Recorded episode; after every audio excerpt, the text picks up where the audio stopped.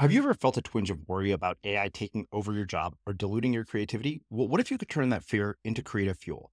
We've just published an amazing new ebook called The 4 Keys to Success in an AI World, and this is more than just a guide. It's a deep exploration into the human skills that AI can't touch, the skills that are essential for standing out and thriving, no matter how much technology evolves. We're talking about real differentiators here, like creativity, emotional intelligence, critical thinking, and much more. Inside, you'll find actionable insights and strategies to develop these skills, whether you're a creative person, a business person, or just simply someone who loves personal development. This isn't a story about tech taking over. It's a story of human creativity thriving alongside AI. Picture this: AI as your creative co-pilot, not just as a tool, but a collaborator that enhances your unique human skills. The 4 Keys ebook will show you exactly how to do that and view AI in a new way that empowers you instead of overshadows you. Transform your creative potential today. Head over to unmistakablecreative.com/4keys. Use the number 4, K-E-Y-S. That's unmistakablecreative.com/4keys and download your free copy. In spite of all our communication technology, no invention is as effective as the sound of the human voice. When we hear the human voice, we instinctively want to listen in the hopes of understanding it, even when the speaker is searching for the right words to say. That's because the human voice resonates differently from everything else in the world.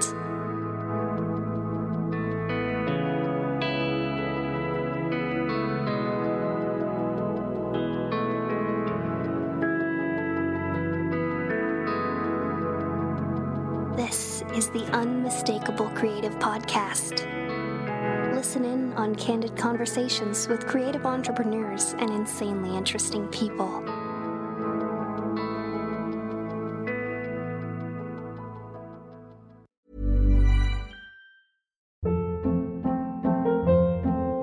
Hold up. What was that? Boring. No flavor. That was as bad as those leftovers you ate all week. Keke Palmer here. And it's time to say hello to something fresh and guilt-free. HelloFresh. Jazz up dinner with pecan-crusted chicken or garlic butter shrimp scampi. Now that's music to my mouth. HelloFresh. Let's get this dinner party started. Discover all the delicious possibilities at HelloFresh.com.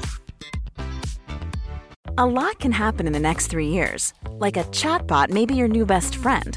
But what won't change? Needing health insurance. UnitedHealthcare Tri-Term Medical Plans are available for these changing times. Underwritten by Golden Rule Insurance Company, they offer budget-friendly, flexible coverage for people who are in between jobs or missed open enrollment. The plans last nearly 3 years in some states, with access to a nationwide network of doctors and hospitals. So for whatever tomorrow brings, UnitedHealthcare Tri-Term Medical Plans may be for you. Learn more at UH1.com. Quality sleep is essential. That's why the Sleep Number Smart Bed is designed for your ever-evolving sleep needs. Need a bed that's firmer or softer on either side? Helps you sleep at a comfortable temperature? Sleep Number Smart Beds let you individualize your comfort, so you sleep better together. J.D. Power ranks Sleep Number number 1 in customer satisfaction with mattresses purchased in-store. And now, save 50% on the Sleep Number Limited Edition Smart Bed for a limited time. For J.D. Power 2023 award information, visit jdpower.com/awards. Only at a Sleep Number store or sleepnumber.com. Millions of people have lost weight with personalized plans from Noom, like Evan, who can't stand salads and still lost 50 pounds. Salads generally for most people are the easy button, right? For me, that wasn't an option. I never really was a salad guy. That's just not who I am. But Noom worked for me. Get your personalized plan today at Noom.com. Real Noom user compensated to provide their story. In 4 weeks, the typical Noom user can expect to lose 1 to 2 pounds per week. Individual results may vary. Hey, it's Paige DeSorbo from Giggly Squad. High quality fashion without the price tag. Say hello to Quince. I'm snagging high-end essentials like cozy cashmere sweaters, sleek leather jackets, fine jewelry, and so much more. With Quince being 50 to 80% less than similar brands. And they partner with factories that prioritize safe, ethical, and responsible manufacturing. I love that. Luxury quality within reach. Go to quince.com/style to get free shipping and 365-day returns on your next order. Quince.com/style. As creators, we're always on the move. Whether it's a live podcast event, a pop-up shop, or a workshop, we're constantly interacting with community, and that's where Tap to Pay on iPhone and Stripe comes in. Imagine this. You're at a live event, a listener loves your merch, or a participant wants to sign up for your course on the spot. With Tap to Pay on iPhone and Stripe, you can accept their payments right there and then, right from your iPhone, so there's no extra hardware or no delays. Total game changer. It's not just for creators. Any business owner can do this. It's about making transactions smoother and much more personal, growing your business in your way. We've been using Stripe for our products and courses for a long time, and now with Tap to Pay on iPhone, you can take your business to the next level too. So visit stripe.com/tapiphone to learn more. Remember, folks, with Tap to Pay on iPhone and Stripe, your business is always at your fingertips. In this episode of The Unmistakable Creative, I speak with Debbie Millman. Debbie's taken a rather unconventional approach to the process of brand strategy. The discipline of the visual narrative has been the driving force behind her work as a writer, educator, and brand consultant for iconic brands. Debbie, welcome to The Unmistakable Creative. Thanks so much for taking the time to join us. Oh, my pleasure. Great to be here. Yeah.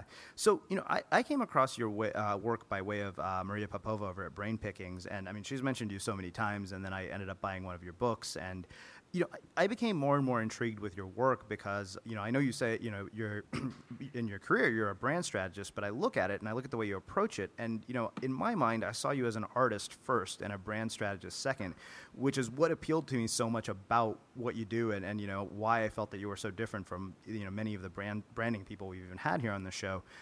So I guess really where I want to start really is with your story and your background and how that has led you to doing the work that you're doing today. Let's see. I've been living in Manhattan and working in Manhattan for over 30 years.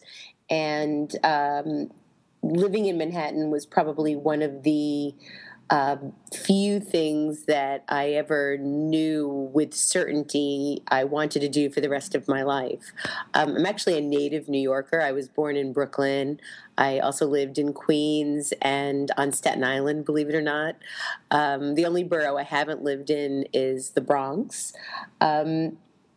But I knew from a very young age that New York City was where I was going to both be born and die. Everything else, though, was up for grabs. I had no idea what I wanted to do when I was growing up. I had no idea what I wanted to be. I tried on all sorts of different hats over the years, thinking I wanted to be a singer or a fashion designer or a teacher or any number of things. And I came to design and then branding quite by accident. I went to college for the sole reason. The sole reason I chose the college that I ended up going to was because my best friend at the time was going. So, not particularly criteria I would advise using. Not that there's anything wrong with going where your best friend is going, but there probably should be some other criteria that are included when making a big life decision like that. But I got lucky in a lot of ways because I ended up at a school that had one of the best student newspapers in the country at the time. And ultimately, after several years of going there, I ended up working on the student newspaper. And that really shaped my career because I, for the first time, was learning and growing and involved in a sort of culture that also gave me a marketable skill, which at the time was paste up and layout. I thought I wanted to be an editor and a writer at the time, but what working on the student newspaper gave me was the ability not only to write the pieces, but also shape and design how they looked in the paper. The editor was also the art director and the layout artist. And so I realized very early on that I had as much, if not more, interest in how something looked in the paper as how it read. And so when I graduated college in 1983, it was very hard for me to find a job in journalism, but quite easy for me to find a job at a magazine doing layout and paste up. And that's really where my career in design began. Mm-hmm.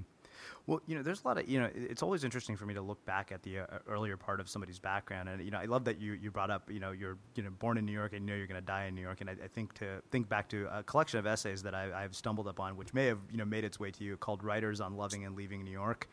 Yes. An anthology. And I've been reading it and I'm like, wow, this is like the greatest thing ever. I am not a New York person by any stretch of the imagination. I'm very much a West Coast. I'm like, get me the hell out of the cold person. Yeah.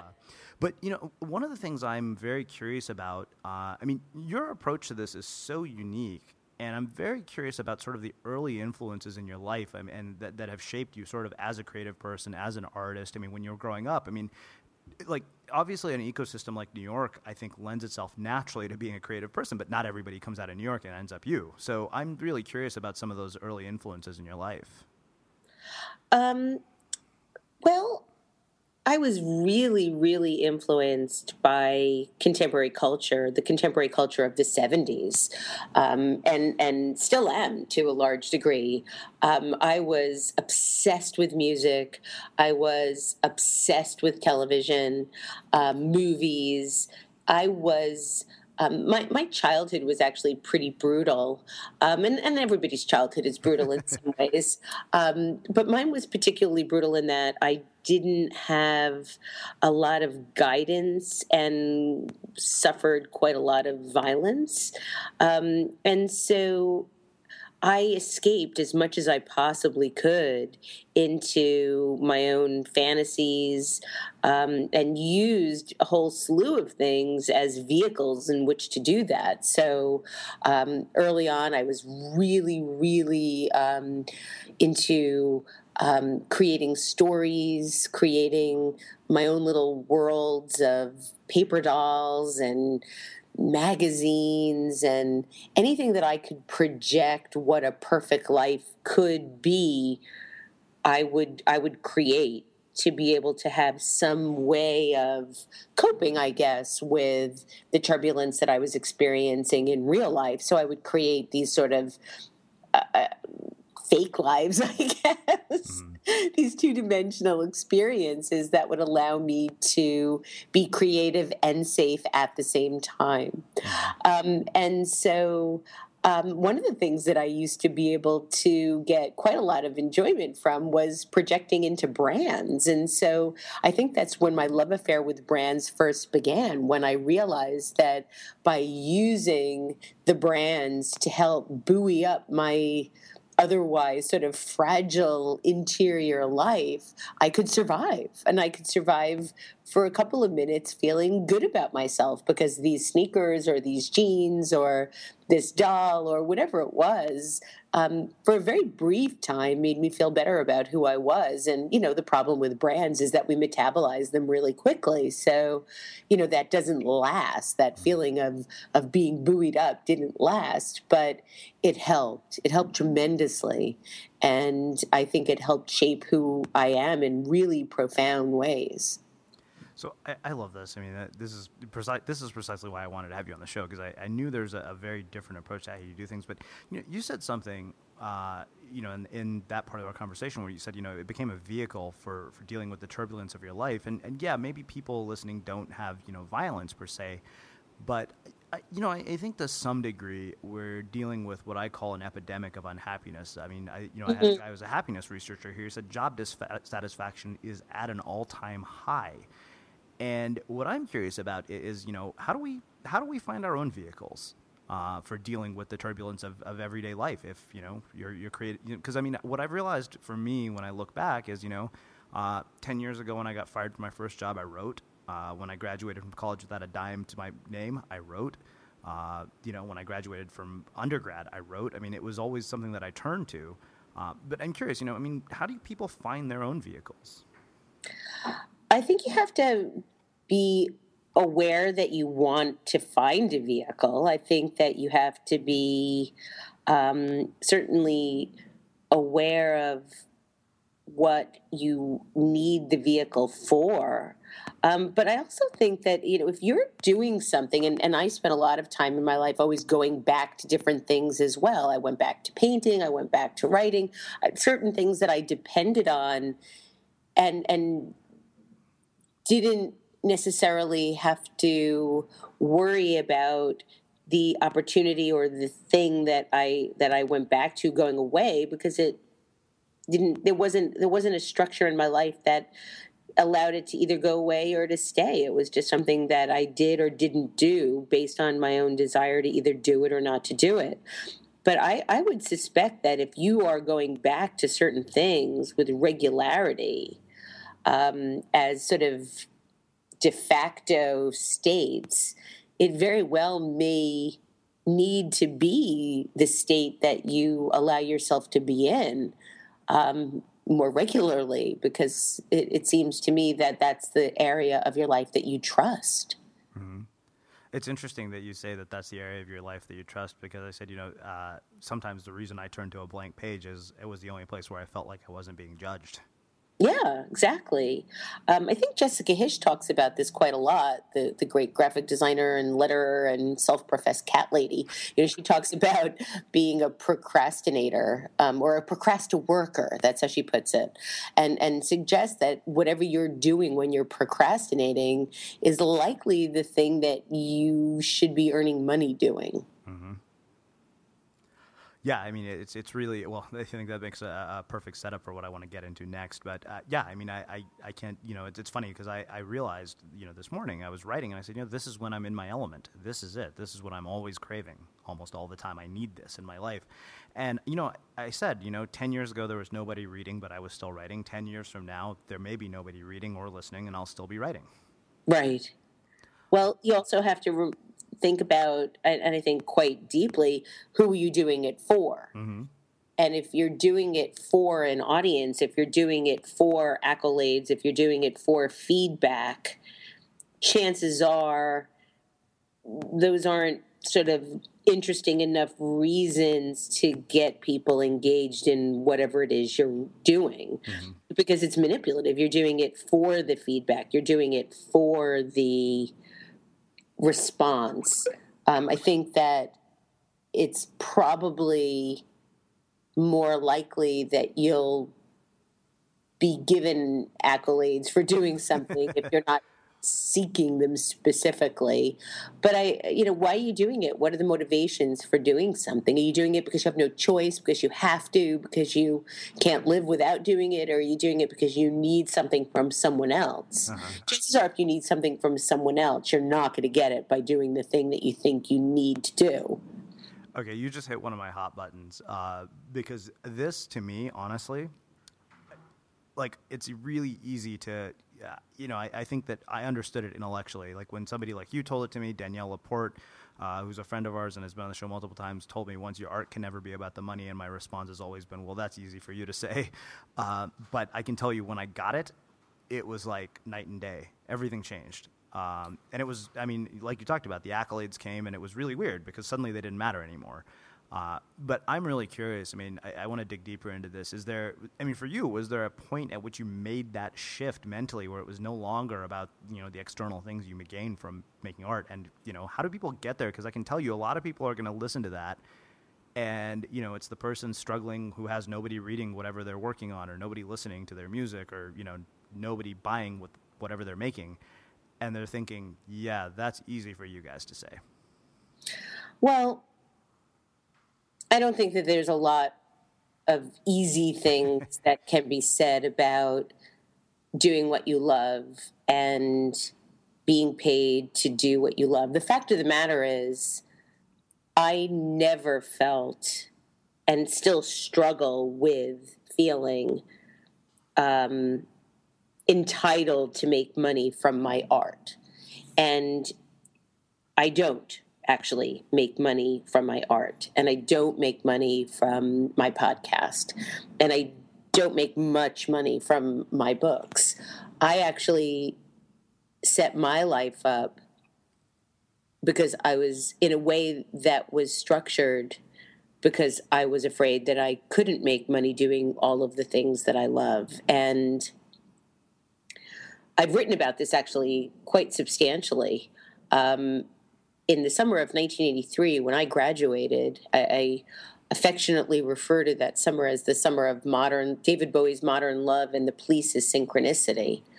Those were the two of the big summer albums back in the day when there were albums. But I had tremendous aspirations. I had aspirations to be a writer and a painter and a poet and any number of creative things, but did not feel even the remote possibility that I could make a living doing any of those things. Mm-hmm. And had absolutely no confidence in my ability to do pretty much anything. I started looking for a job after I graduated, and after a couple of weeks, without any success, was seriously considering going to secretarial school so that I could learn how to type and become a secretary. Thankfully, I was able to get a job at a magazine doing layout and paste up. I was making $6 an hour doing sort of old school page layout. But I did that because I didn't think I had any other choice. It never occurred to me that I could make a living doing my first choice, doing my first love, and spent 20-something years working and becoming more and more successful in an industry that was not my first choice. That was my choice because I needed to make money, because I needed to pay my own way, because I needed to be self-sufficient, and because I had no one that I could depend on to do any of those things for me. So for me, it became, how do I, if I want to live an authentic life, if I want to live a life that isn't a complete waste, if I want to live a life that isn't about commerce and just making money, then I have to try to figure out a way to do that alongside what I've been calling my day job. All these years. Mm-hmm. And so really wasn't until I started doing Design Matters that I did anything that was in any way a public endeavor that was also purely creative and not about making money or helping to pay my rent. So, I mean, it can be done. If you feel like you need to live a life that is first and foremost, the lead gene of which is security. And for me, it was. For me, it was for a lot of reasons. One, because I desperately needed to feel secure in my life. And two, because I didn't feel qualified or talented enough to depend on my artistic ability or lack thereof to make a name for myself. I multitasked. You know, I did the day job and spent a long time ignoring my creative aspirations or my purely creative aspirations, because I do think that there is an element of being creative in what I do during my day job, but then made enough money to feel a little bit safe because the fact of the matter is, what's sad about that whole concept is that if you don't feel safe, no amount of money is ever going to make you feel safe. And I've had to contend with that dilemma and dichotomy, and then worked sort of on the side doing my self-generated work, and have been doing that simultaneously now for the last 8 years or so. Mm-hmm. So this is great because there's so much, you know, such a rich conversation here, and there's a lot to be sort of, you know, torn apart and dissected here. But yeah, you know, I love that you've brought up this idea of, you know, not everybody is going to make a living from their art, and it's weird. I think that we live in a world that actually puts pressure on people. Oh, no. In a way like never before, to say, hey, you know, look at me over here. I'm doing this awesome thing, living this awesome life, and I've beat this like a dead horse on the show, but I'm saying, like, everybody's life looks more epic than yours when you're online. Oh, absolutely. And, you know, all we're doing online is positioning ourselves. You know, it's what brands do every day. We're just positioning ourselves to be perceived in a specific way. Whether or not it's true or authentic is a completely different conversation, really. The only thing that I can tell you about making it quickly is that everything meaningful takes a long time. Yeah. And the other sort of quote of note of mine is that I've been saying lately that I feel like we are living in a 140-character culture where everything has to happen, you know, really truncated and super fast and telegraphic. Mm-hmm. And I just don't think that success is like that. I don't think that success is something that you get. I think success is something that is earned.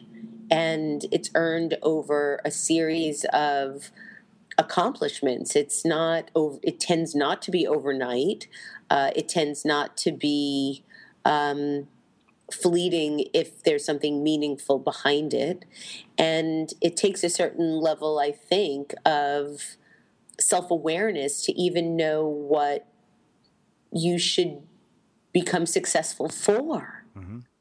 And we don't know that when we're in our 20s. I mean, it's the rare genius that can do something in their 20s that sustains them for the rest of their lives. Yeah, my early 20s are a complete train wreck. So, by 20s, basically, I think there's a post on Medium titled "A Resume of My Failures," and that more or less sums up my entire 20s.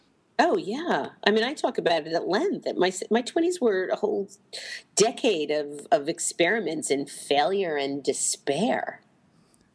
Yeah, I think that's common. You know, I love that you brought up this isn't an overnight thing. And, of course, you know, I think everybody's like, oh, well, overnight success. You know, I spoke with Mason Curry. I'm sure you probably are familiar with his new book, Daily Rituals. I was chatting with him yesterday.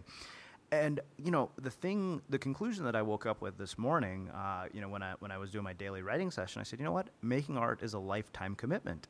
And that's the only thing I've realized from all of this. And I'm like, I'm going to basically probably die with a pen in my hand and a notebook in my pocket. Either that or, you know, having had a good meal and you know, after great sex, more ideally the second.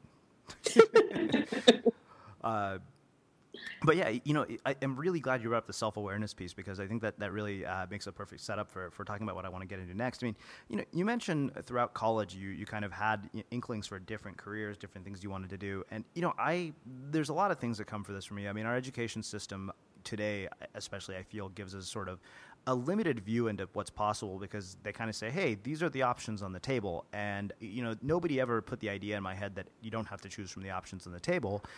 But I think there's something else here that's actually much deeper for me that you said is that, you know, when you went in to do layout work, you recognized that you enjoyed the visual look and feel of it, which, you know, being exposed to your work, that's not shocking at all to me. But what I'm really curious about is, you know, recognizing that you're in one of those moments that, hey, you know what, something special is going on here because clearly, like, you know, that whole idea has made itself into your work later on in your life. And I'm really curious, I mean, what are your thoughts on that? I mean, how do we know when we're in those moments that could mold us into who we become later on?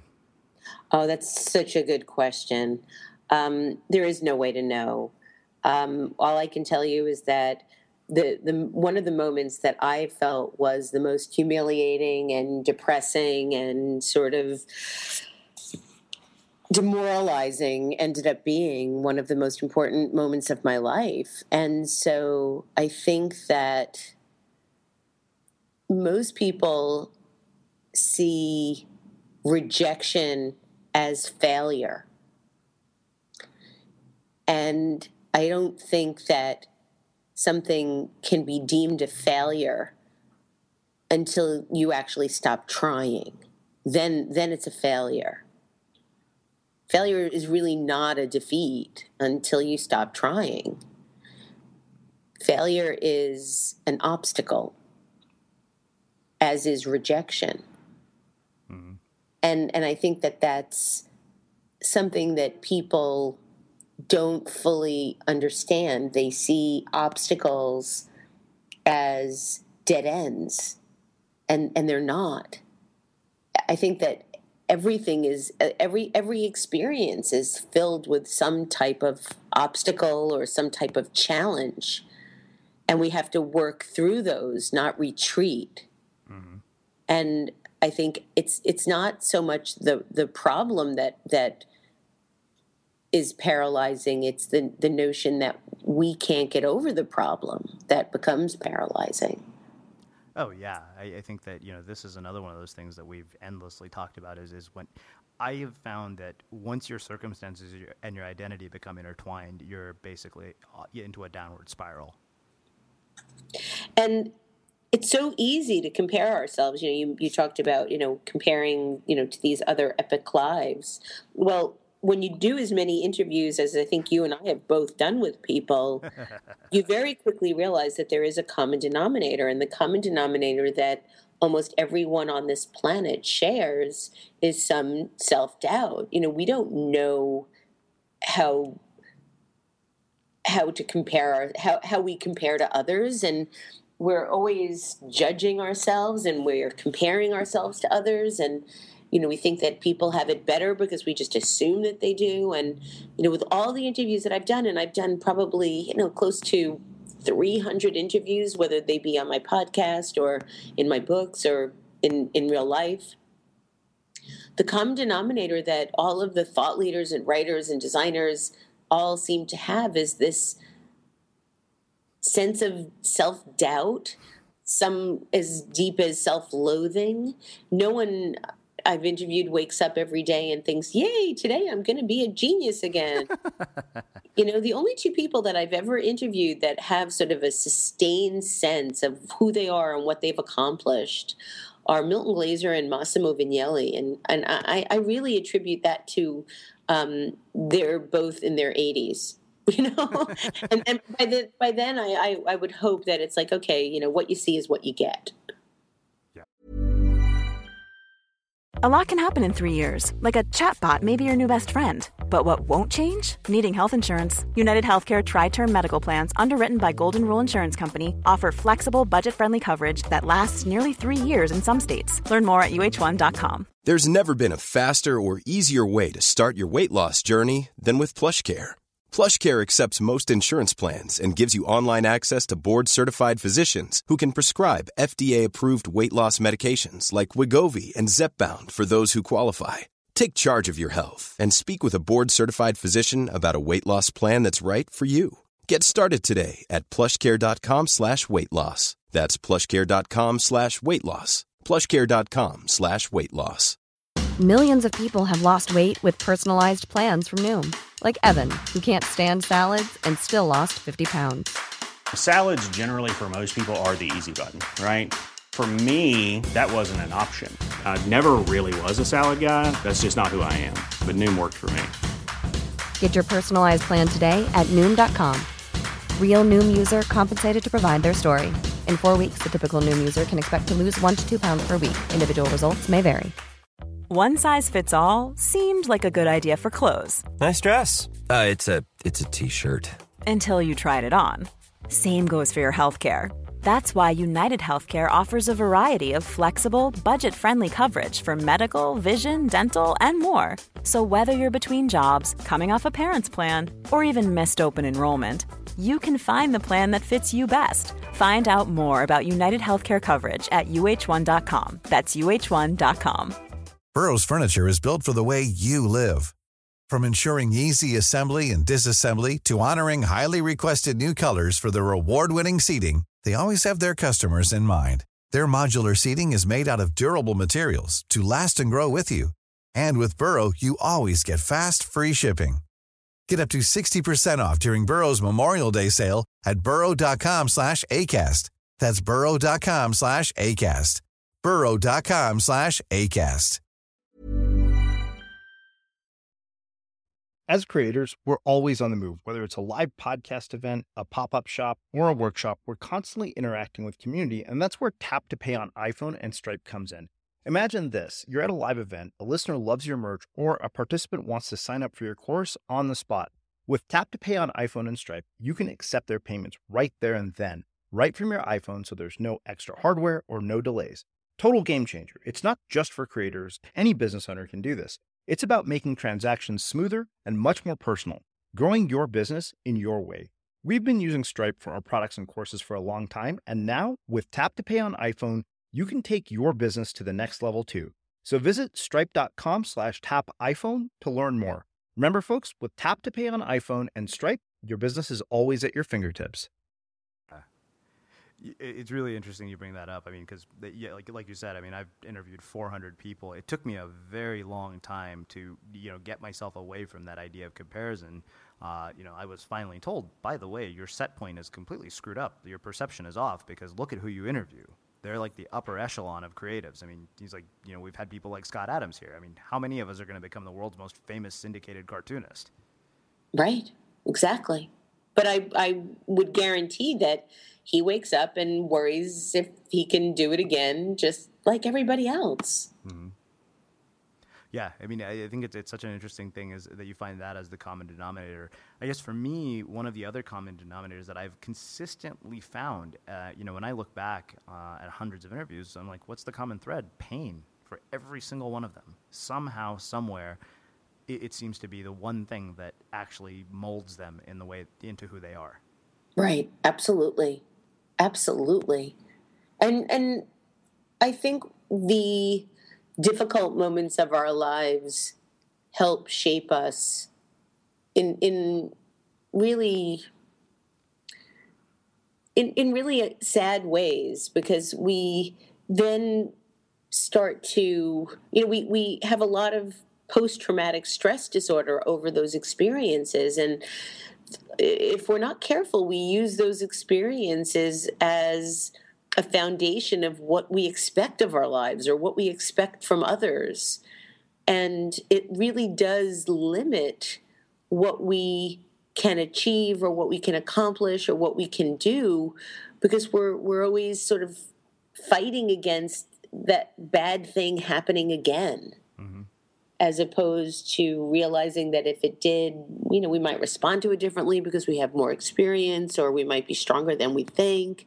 But there's so much trauma that occurs in people's lives that we have such difficulty letting go of, and it shapes who we become in such profound ways that I think we'd just be so much better off as a species if we had some more codified way to be able to manage those situations with more support, with more resources, with more education, with more empathy. Mm-hmm.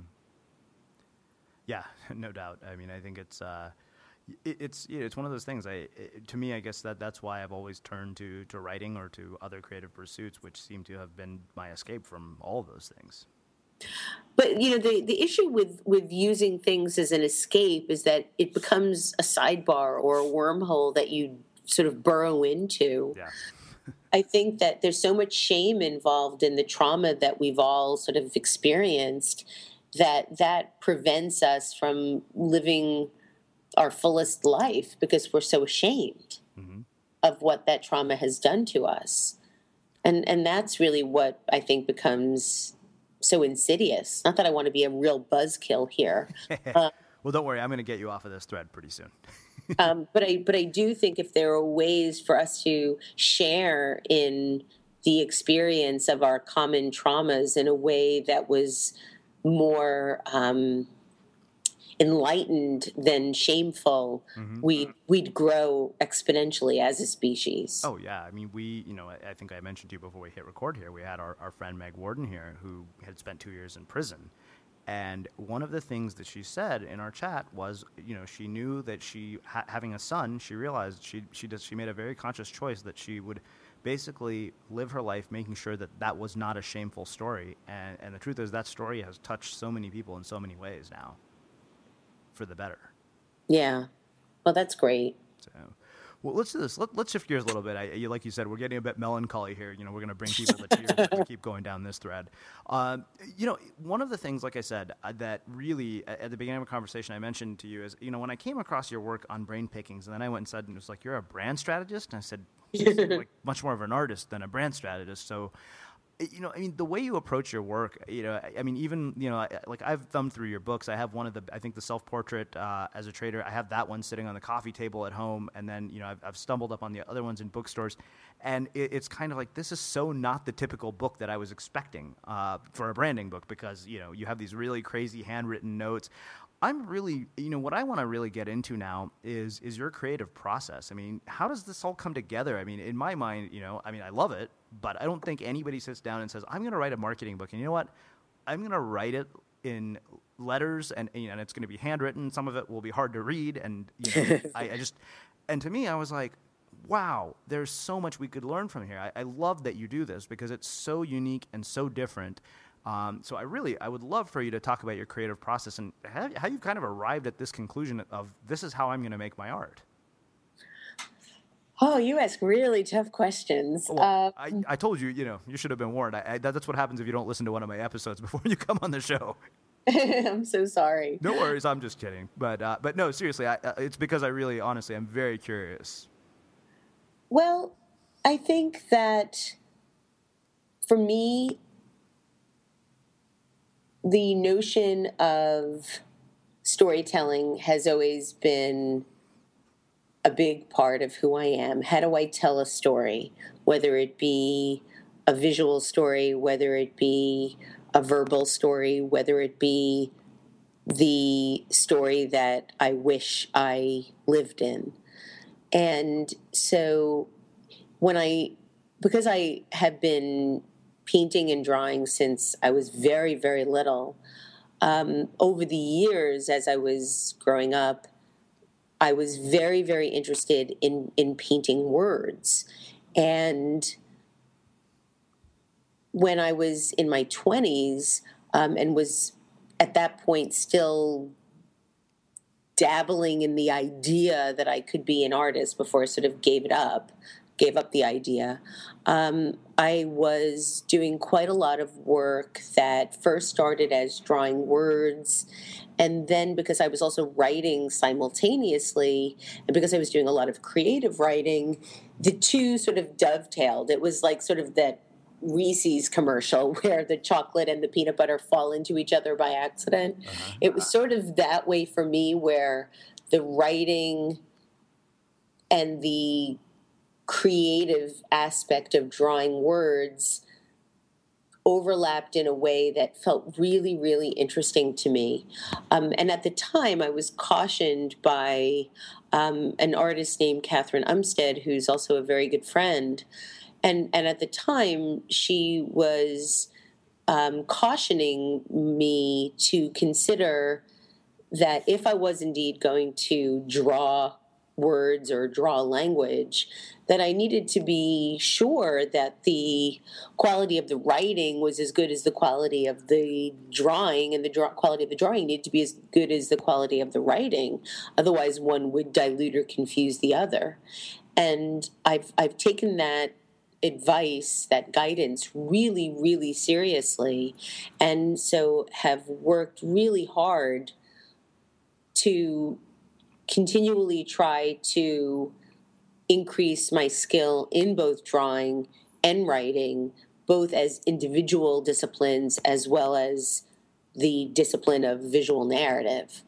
In terms of writing and then designing for something that is also written, I absolutely do one before the other. I always write what I'm going to draw first. I don't just sit with a box of creative tools and write and design at the same time. I create a piece of work that's either a poem or an essay or a short story or just a sentence, and I craft that until I feel that it is the best that I could possibly make it be. And then I go into taking that story and creating a visual expression of it. And that could take any number of forms, and usually does take any number of forms before I am confident that the form that I'm taking is the form it should be. So I might try any number of different experiments before I land on what I feel is the right methodology for expressing this particular story. Wow.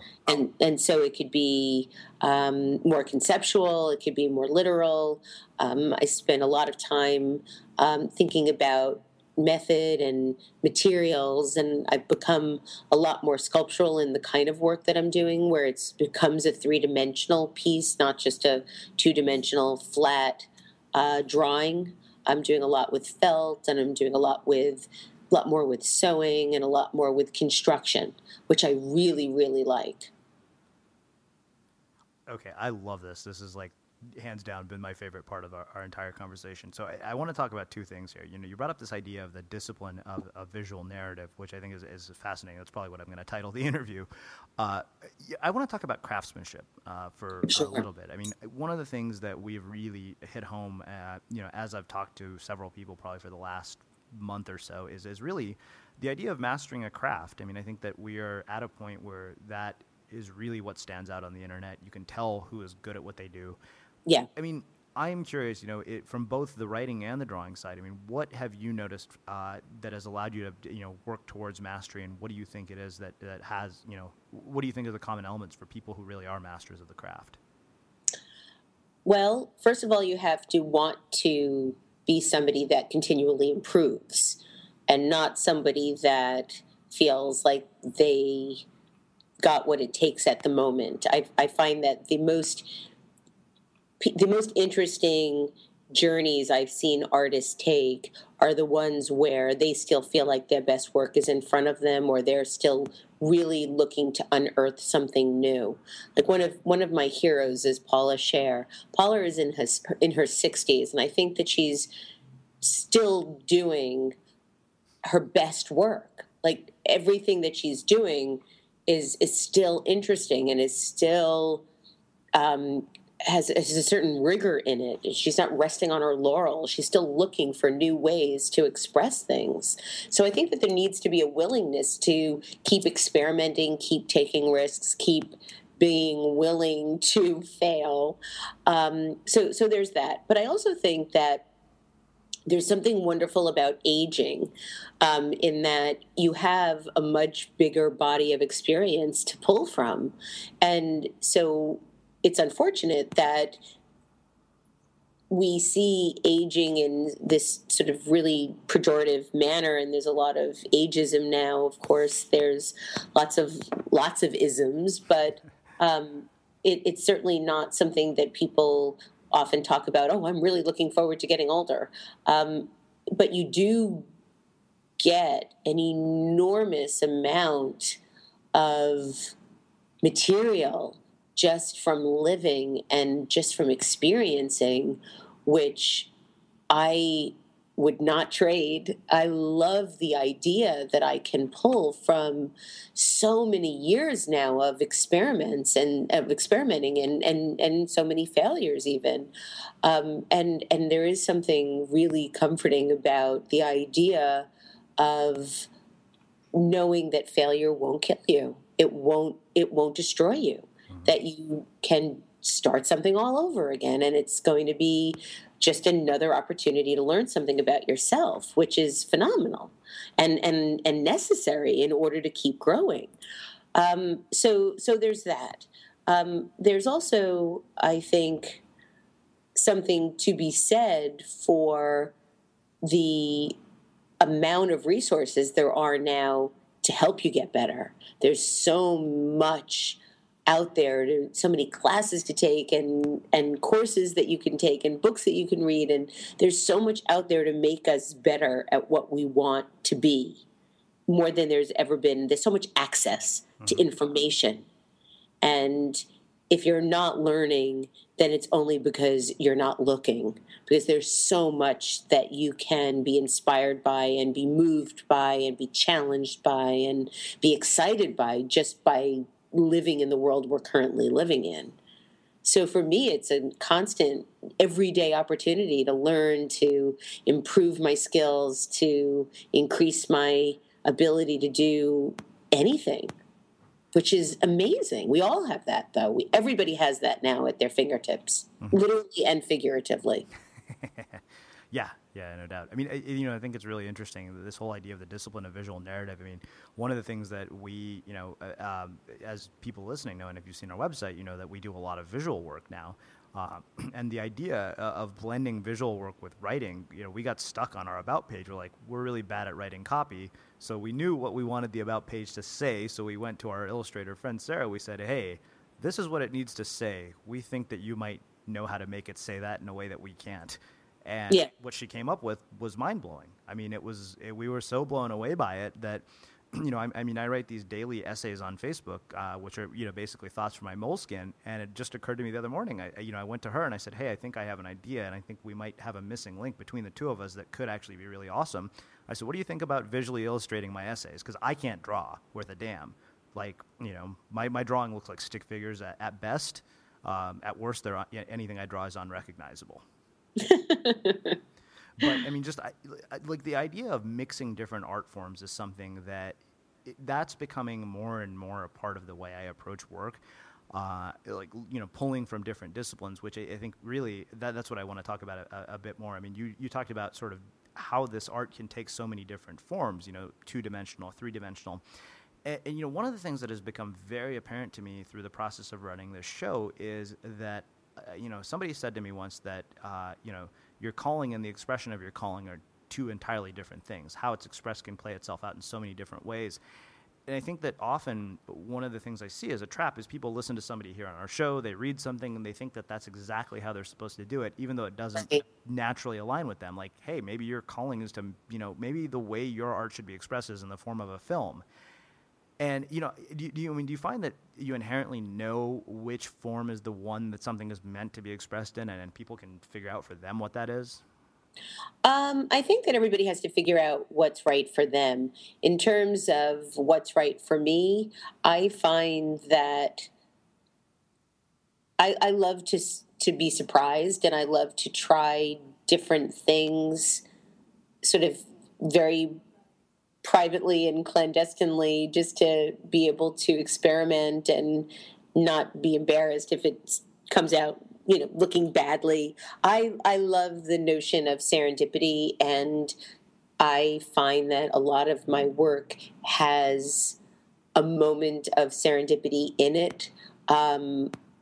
And that just comes from thinking about things long enough or trying to experiment with things long enough. And maybe that serendipity is just part of the process of discovery. And maybe that serendipity is the discovery. But I find that a lot of my ideas come when I least expect them. And they require a leap of faith to make them happen. So I'll have an idea, and then the idea isn't really enough. The idea needs to be manifested, and it's that manifestation that is where magic happens. A lot of people wait for an idea. They wait to have the manifestation of the idea before they are willing to experiment. But I think that even if you have a sliver of an idea, a sliver of a hope, that if you can start to exercise that and play with it and mold it and shape it and let it shape you, that you're likely to find something interesting just in that act of doing. Yeah, I mean, I guess to me, I always say that the view keeps changing with every step forward. Like, you can't see certain things until you actually act on them. Yeah, but I think that we edit ourselves before we act. Mm-hmm. And I find that, like, oh, I don't know, it doesn't sound that good. I don't know if I'm going to do it. There's a lot of, we put our own obstacles in our own way. But I think that even if you have... If you have a desire to try something, try it. Don't wait for there to be something more concrete than just the desire. Mm-hmm. And we wait for that concrete thing to happen, and we wait for that moment to feel ready, and we wait for that. We think inspiration is going to hit. And I think we make that inspiration. You know, people are always talking about, you know, what inspires you and what do you find that but you know what? We make our own inspiration. Mm-hmm. And I think we have to put ourselves in a position to create inspiration, not just be inspired.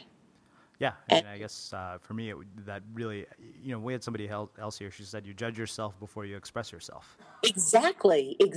You're making the point far better than I can. Well, let's do this. You know, one of the things I want to, I know we're getting close to an hour, so I want to talk briefly about this. I mean, like I said, I'm very rarely interested in marketers and people whose title would be brand strategist, but I saw you as an artist first, but obviously you're a brand strategist.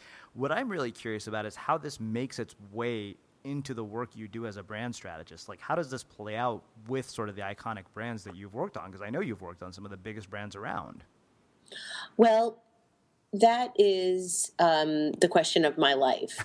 And in many ways, I feel that my work is inextricably connected in that I believe that I understand fundamentally, intrinsically, it's sort of wired into my DNA, why people are attracted to brands, why they think they want brands in their lives, why we allow ourselves to believe that certain brands and certain things and certain experiences are going to change the way we feel about ourselves. And I have a tremendous amount of empathy for that. I have zero judgment for it. And so I am endlessly fascinated by the psychology of why, as a species, we keep making things, why we mark things, why we brand things, why we designate things. I mean, branding, the shorthand definition for me about what branding is deliberate differentiation. And deliberate differentiation is not just relegated to brands. It's how we make sense of the world and how we make sense of ourselves and how we make sense of symbols and how we make sense of the visual landscape that we're a part of. And so for me, it's not about branding per se. It's about the craft of messaging and the craft of defining the reality of our lives. Mm-hmm. And so it's all very, very connected for me. Wow. I love that. I don't think anybody's ever explained it to me that way before. I mean, the way you're describing it, I almost see you as sort of a brand anthropologist of sorts. Yeah, absolutely. That's exactly the way I would agree. Well, let me ask you this. I mean, in our own work, I mean, can we take things from what you've talked about and, you know, apply it to the work that we're doing?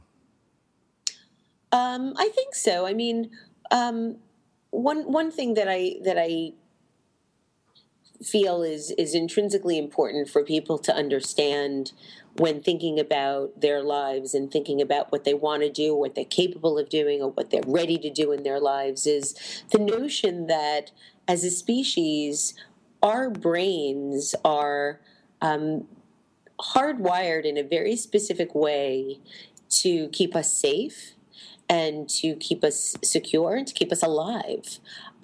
We don't like feeling vulnerable. We don't like feeling insecure. We don't like not knowing the future. And so we craft specific lives around those fears, when in fact, those fears limit the possibilities of our lives.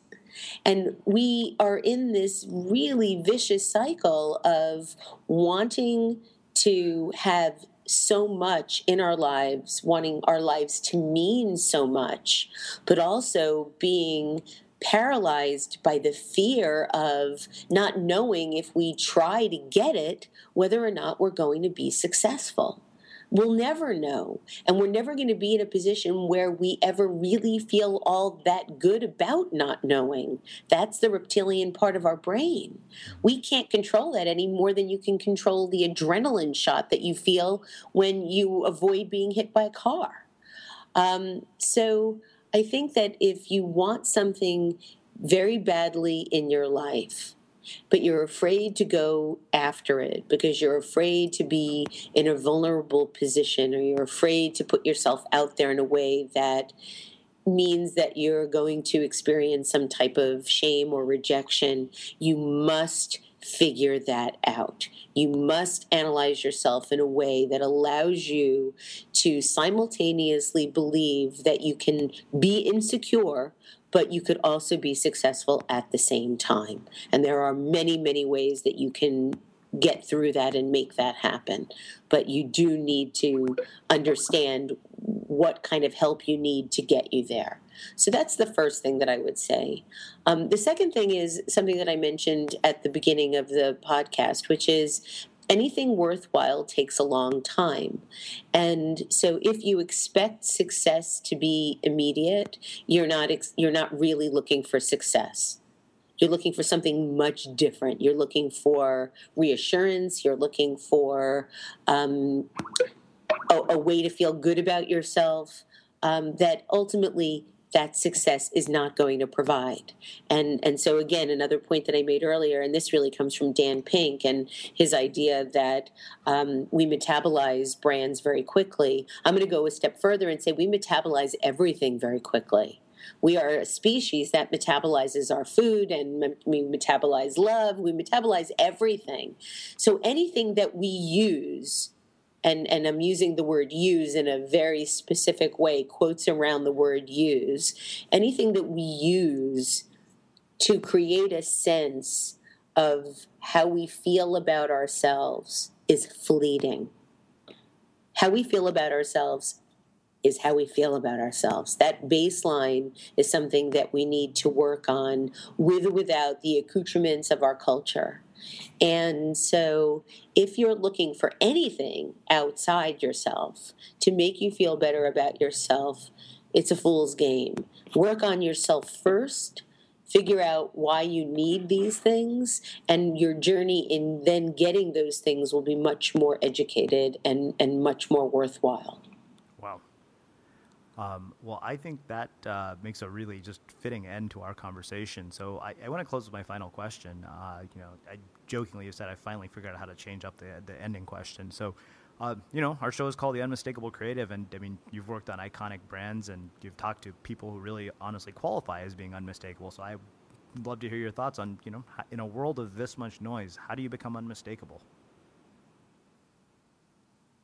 I think that you become unmistakable by making a lot of mistakes and by sharing those mistakes in a meaningful way that allows other people to learn. I love it. Well, Debbie, it has been my absolute pleasure to have you here as a guest on The Unmistakable Creative. You've been fabulous, as I knew you would be, just from everything that you've worked on. I really, honestly, I'm such a huge fan of everything that you do. It's such a different way of approaching work, and I think people are going to really learn a lot from our conversation.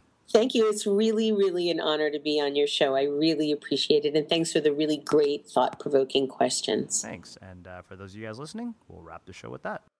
Thanks for listening in on another candid conversation at The Unmistakable Creative. Embrace your inner misfit, express your creative voice, and remember, the goal isn't to live forever, but to create something that will.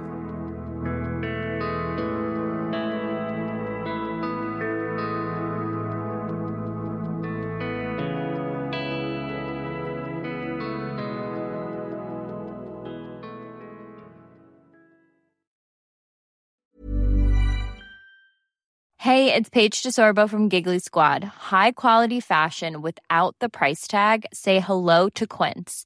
I'm snagging high-end essentials like cozy cashmere sweaters, sleek leather jackets, fine jewelry, and so much more. With Quince being 50 to 80% less than similar brands. And they partner with factories that prioritize safe, ethical, and responsible manufacturing. I love that. Luxury quality within reach. Go to quince.com/style to get free shipping and 365-day returns on your next order. Quince.com/style. Hold up. What was that? Boring. No flavor. That was as bad as those leftovers you ate all week. Keke Palmer here. And it's time to say hello to something fresh and guilt-free. HelloFresh. Jazz up dinner with pecan-crusted chicken or garlic butter shrimp scampi. Now that's music to my mouth. HelloFresh. Let's get this dinner party started. Discover all the delicious possibilities at HelloFresh.com. Planning for your next trip? Elevate your travel style with Quince. Quince has all the jet-setting essentials you'll want for your next getaway, like European linen, premium luggage options, buttery soft Italian leather bags, and so much more. And is all priced at 50 to 80% less than similar brands. Plus, Quince only works with factories that use safe and ethical manufacturing practices. Pack your bags with high-quality essentials you'll be wearing for vacations to come with Quince. Go to quince.com/pack for free shipping and 365-day returns. Mom deserves the best, and there's no better place to shop for Mother's Day than Whole Foods Market. They're your destination for unbeatable savings, from premium gifts to show-stopping flowers and irresistible desserts. Start by saving 33% with Prime on all body care and candles. Then get a 15-stem bunch of tulips for just $9.99 each with Prime. Round out Mom's menu with festive rosé, irresistible berry chantilly cake, and more special treats. Come celebrate Mother's Day at Whole Foods Market. Imagine the softest sheets you've ever felt. Now imagine them getting even softer over time. That's what you'll feel with Bowl and Branch's organic cotton sheets. In a recent customer survey, 96% replied that Bowl and Branch sheets get softer with every wash. Start getting your best night's sleep in these sheets that get softer and softer for years to come. Try their sheets with a 30-night guarantee. Plus, get 15% off your first order at bowlandbranch.com. Code BUTTERY. Exclusions apply. See site for details. When you make decisions for your company, you look for the no-brainers. If you have a lot of mailing to do, Stamps.com is the ultimate no-brainer. Use the Stamps.com mobile app to mail everything you need to keep your business running with up to 89% off USPS and UPS. Make the same no-brainer decision as over 1 million other businesses with Stamps.com. Use code PROGRAM for a special offer. That's Stamps.com, code PROGRAM. Have you ever felt a twinge of worry about AI taking over your job or diluting your creativity? Well, what if you could turn that fear into creative fuel? We've just published an amazing new ebook called The 4 Keys to Success in an AI World, and this is more than just a guide. It's a deep exploration into the human skills that AI can't touch, the skills that are essential for standing out and thriving no matter how much technology evolves. We're talking about real differentiators here like creativity, emotional intelligence, critical thinking, and much more. Inside, you'll find actionable insights and strategies to develop these skills, whether you're a creative person, a business person, or just simply someone who loves personal development. This isn't a story about tech taking over. It's a story of human creativity thriving alongside AI. Picture this, AI as your creative co-pilot, not just as a tool, but a collaborator that enhances your unique human skills.